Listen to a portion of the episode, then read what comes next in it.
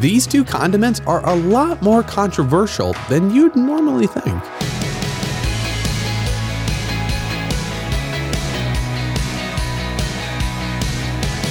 Hey, I'm Dylan, and you're listening to Unlocked, your daily key to unlocking God's Word in your life. Don't you just love a good youth group illustration? There's the classic squeezing toothpaste out of the tube, and that shows you can't take your words back.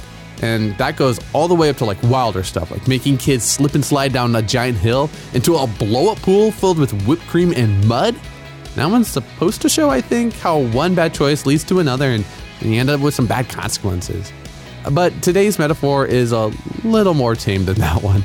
It's called Ketchup or Mustard by A.W. Smith. What comes out when you squeeze a ketchup bottle? Ketchup, of course. And what comes out if you squeeze a mustard bottle?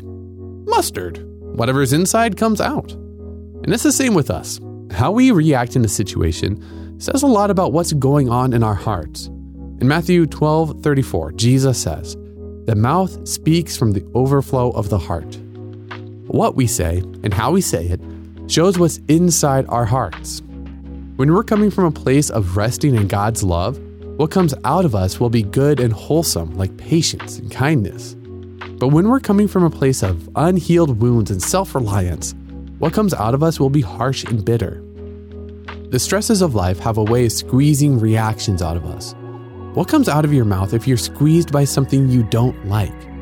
What you say shows a little bit of what's in your heart.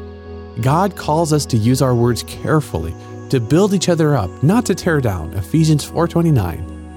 So when we find ourselves saying things that hurt others, it's an important indicator that our hearts need some attention. God has compassion on us, and He is eager to fill our hearts with His love. Just read Romans 5 5. But when our hearts start overflowing, not with love, but with unhealed hurt or harsh words, it's time to talk to Jesus about it. He can handle any emotion we're facing. He empathizes with us, and he always wants to help us. One of the primary ways he does this is by providing people in our lives, like therapists, friends, teachers, pastors, parents, who can help us when we're especially stuck, when bitter reactions keep coming out of us when we're under pressure. The journey of healing and growing with Jesus is long and not always straightforward, but we can know that Jesus has promised to be with us every step of the way, gently healing our wounds and helping us grow to become more like Him. We can trust Him and rest in His love, no matter what. Okay, so let's think about this a little more. Can you think of a time where you were facing a tough situation, but you were able to rest in Jesus' love through it? What about a time when it wasn't so easy to rest in His love? When you're feeling stuck in your reactions to tough situations, who are trusted people God has put in your life you could talk with, such as therapists, friends, teachers, parents, and pastors? If no one comes to mind, you can ask God to help you identify someone in the future. Now, as you and I can read in Matthew 12 34, the mouth speaks from the overflow of the heart. And dig deeper in your Bible for more in Matthew 22, verses 37 through 40, and Luke 6, 43 through 45 to keep God's Word alive in your life. Unlocked is a resource from Keys for Kids Ministries.